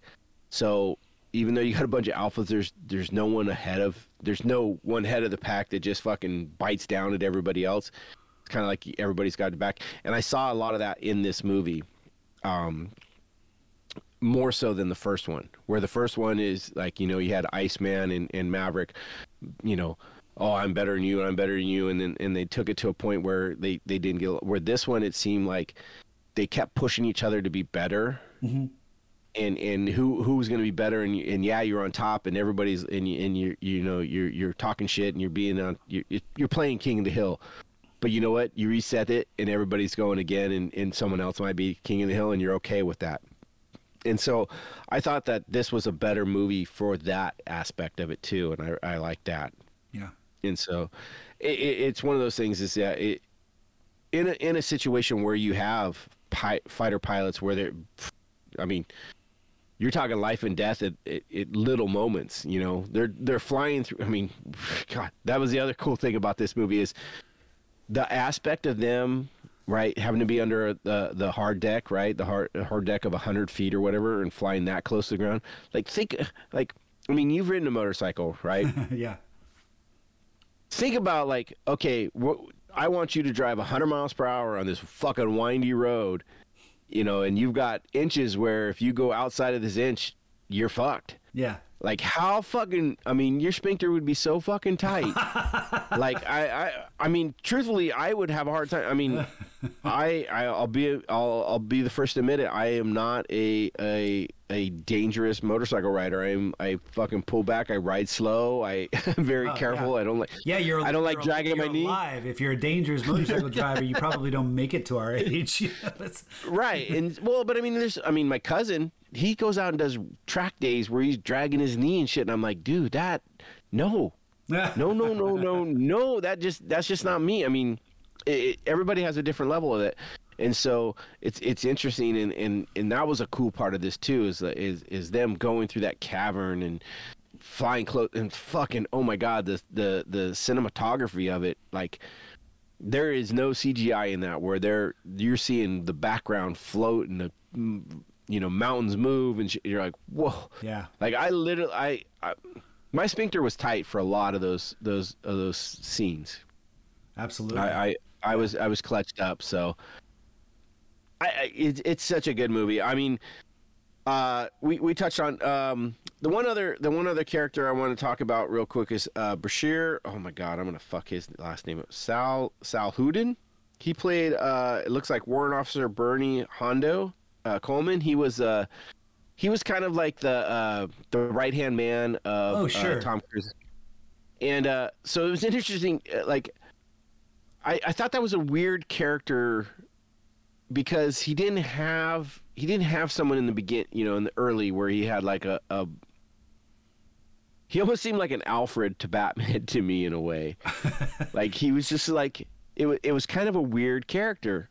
And I was wondering what you thought of that because it's like it doesn't fit in this. You mean to the commander, he was the Alfred to the commander. He's the Alfred to Maverick. Okay, yeah, but he was always with the commander. He was the one that was always like next to the commander. Well, he was but that was because the commander came in and he was there because Mitchell was out in the plane or whatever, and so it was like he. Oh wait, which guy like are we talking about? Are we talking about the guy that says, you know? He's the one that goes, "That's the only face I got," you know. Yeah, he goes, "I don't like that face." Guy. That's not. I was thinking of the guy that actually was next to the commander that said, you know, it was kind of like putting Maverick in his place. That's another. In the end, he ends up kind of giving him kind of a salute. I thought he was kind of like the Alfred to the commander, but you're talking about the one that was there when he was testing out the Cypress. And well, then he ends up. On the plane, and he follows him to Top Gun. Yeah. I'm like, it's the only expression I got. I know. Like, it was a weird character to me because I was kind of like. Like, you don't get personal servants in the military. Like, what is this guy's role? I bet, yeah. What was his role in the military? I don't know. What was his role in the movie was for someone, for Tom Cruise, for Pete Mitchell to play off of because he was the peer. He was, you know, he had Jennifer Connelly, he had Penny that he could play off of, but that was an intimate role. He still had to, he had to be who he was. In his fighter pilot role and kind of be able to talk. So I'm just saying they probably put him in there so that Pete Mitchell could deliver some dialogue and not have to play up as the teacher, not have to play up as the well, he does have interest and, you know. He has one of the cool lines in there where he's like, "I don't like that face," and he's like, "Well, that's the only one I got," you know. That was funny, but I was watching, I was like, "What is this? Who is this guy? Why?" It was really odd. Was that a nod to Tom Cruise always looking the same way since he's always looked the same way since? Oh my God, I didn't even think about that. Or, you know, from that's funny if you think of. That's funny if you think about that. That would actually makes sense. Like, yeah, that's. And if he keeps doing more Botox, it's probably not going to move much more. So he really isn't going to have much expression. Well, okay, so the opening. It's the only face I got because it's frozen with Botox. The opening of the movie, right? We get Tom Cruise comes on and does this PSA, right? This, like, I want to thank people for coming out and see this. It's something that's exclusive to the theater, so it's your way to buddy up with Tom Cruise. And so that's the first time I've actually seen him with some wrinkles, looking his age. He seemed to do his whole, you know, when he went out to promote the movie.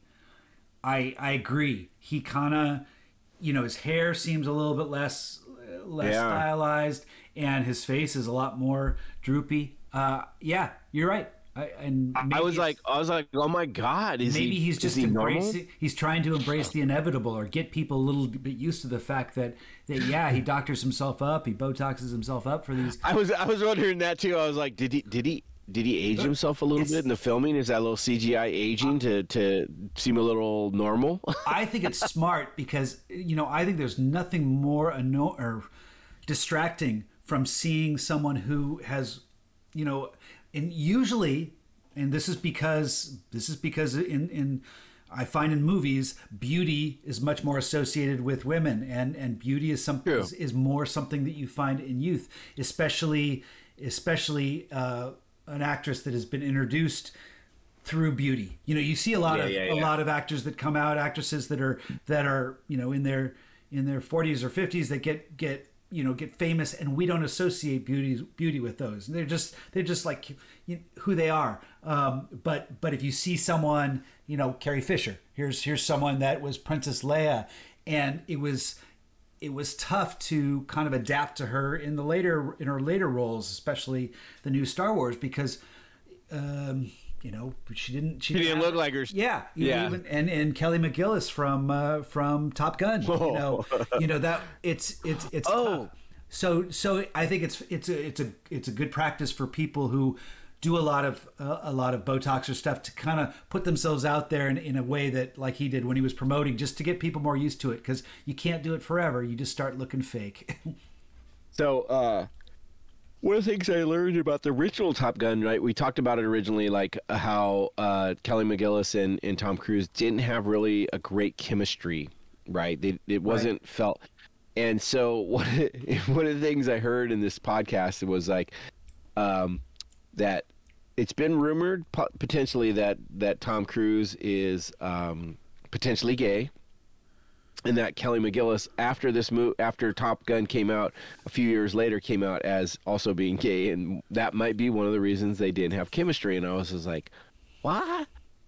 I haven't heard all this, but it was just one of those things that I was like, the shit you learn 36 years later after a movie, because another movie becomes big, and I was just like, what? Okay. Well, I mean, yeah, I had never heard that Tom Cruise might be gay, but I mean, whatever. I mean, I'd heard that John Travolta might be gay. I've heard the John Travolta one. And so maybe there's been Scientology thing. Maybe the you know. There's been pictures leaked of him kissing a guy off his plane. I've seen the John Travolta. Oh, okay. Oh, yeah. And his daughter came out and threw him under the bus saying he is, and I was like, whatever, dude, I don't care. Like, fly your planes, make your movies, you're all good. It's whatever. I don't care who you sleep with off camera. Fuck, play your character and be fucking good in the movie. It's all good. Whatever. Yeah. So Top Gun Maverick, incredible movie. Good job making a sequel. I wish they would have come out and said, like, this is the date and made it 10 years later, so it's not, or 10 years earlier, so it wasn't so, because 30 years after Top Gun, those guys wouldn't have been that group. Like, Maverick wouldn't have been there. Rooster wouldn't have been, just the new, young gun. Yeah, you're being generous with 30 years, because it was like 33 years when they shot it and 36 years when it was released. So, yeah, no, that's what I mean. Is like, let's be real. Matter of fact, I looked it up, and so they were saying the age of Tom Cruise Maverick would have been like at the youngest, like 59, and they said the oldest fighter pilot that ever in the U.S. Navy was like 56, and he was like a special case and stuff like that, and he wasn't even doing combat. He was like literally like teaching. So it is what it is, but fun movie. It is, and that's what elevates it. It's like you're not going to learn a history lesson, but you do go in because you want to see some legitimate.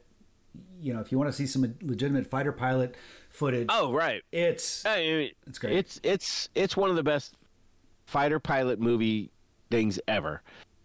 If you haven't seen it, I don't know why you're listening to us this deep into it, but I would suggest seeing it again in the theater, because that experience is going to be huge. The sound system, I mean, unless you just got a home theater that is set up for sound and spectacular visuals, because that is what this movie brings. Yeah, and if you're not a big fan of the first one, which some people aren't, that doesn't mean you're not going to be blown away by this one. So, yeah, that's true too. I've heard people to say that the first one wasn't good, and I question what they consider a good. Like, it's funny, whenever I listen to these podcasts and people bash on a movie and they're like, "Oh, this is shit," fucking, and I was like, "Well, what do you think is good?" You never get that part of it. Like, I always want, like, they. There's certain people that like to bash on everything regardless of what it is. Like, that's their just goal in life, is to like shit on what they want to yuck your yum regardless of what it is. And to me, this is one of those ones, is like, is this an Academy Award winning movie? Probably not. Story? It's not the greatest, but visually fucking fantastic. Is it going to get your adrenaline going? Yes. Is it going to pucker your anus? Yes. Is it going to make you fucking wish that you could fucking fly a fighter plane against an enemy fighter and take him down and fucking shoot your chafe and do your thing? Hell fucking yeah. And you say it's not an Academy Award winning movie. I guarantee you it's going to take a ton of technical awards. Yes. Yeah. And those are the ones that, like, unless you're a geek about this stuff, you don't hear about.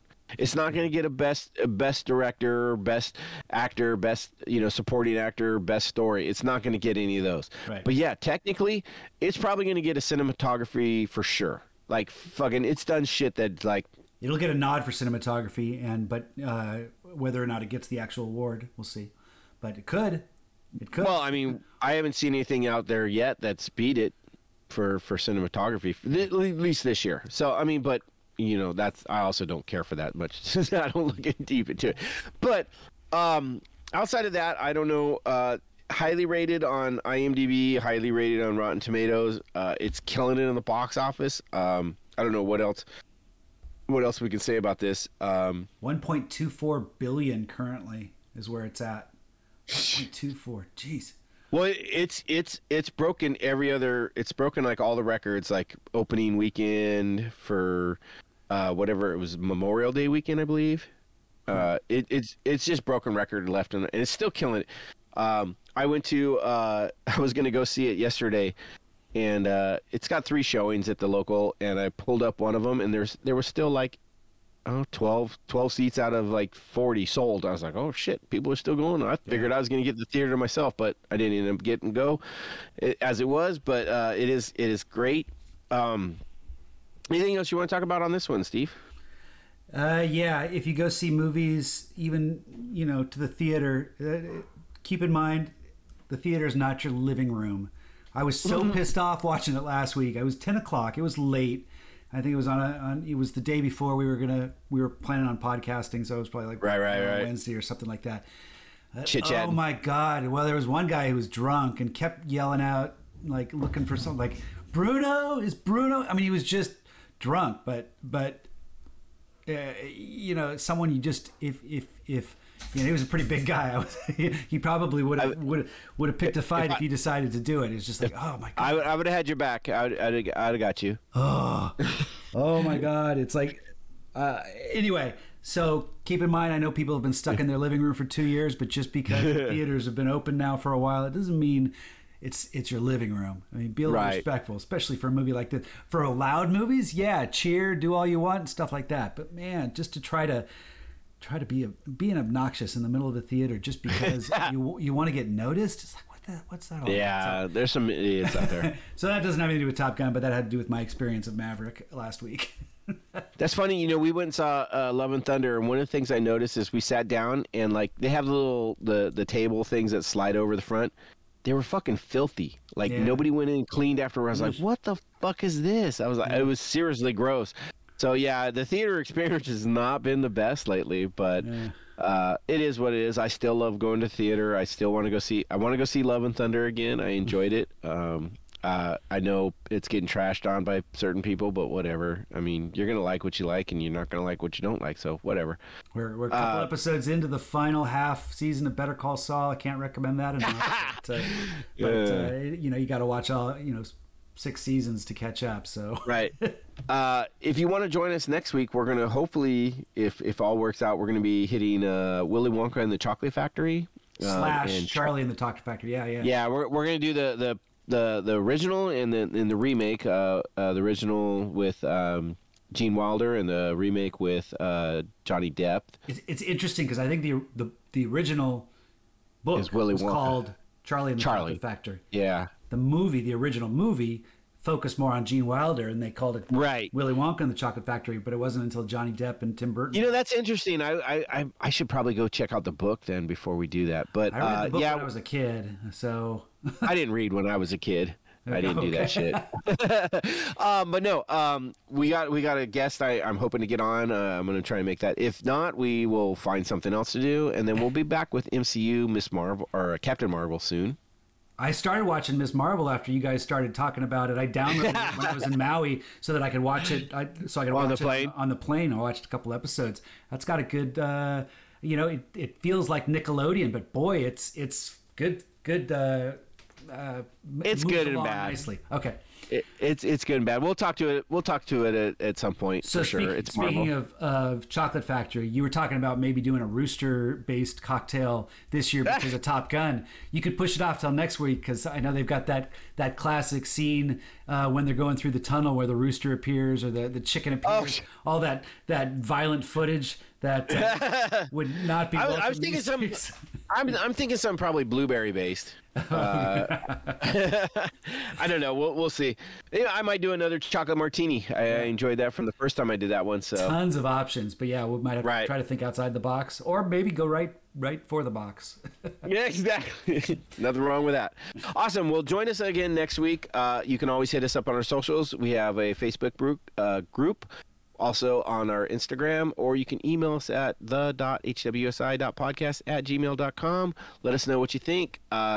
Hit us up with anything, like recommendations. Tell us we suck. I don't care what it is. Just let me know something. An email that even I would love that. Just come in and it's like, you guys suck, because that means you got to the end of the episode and got the email and said, you know what, I'm going to tell these guys they suck. So except for you, Bo, you can't do it. Not you. Anybody else. But Bo, if you do it, make sure it's an email and not a text. You know? You're right. Exactly. Awesome. Well, thanks for joining us on How We Sees It. We'll be back next week with another fun episode. Join us then. All right. Hail Caesars. I guess that's it. Hail Caesars. What does that mean? Good. I got to pee.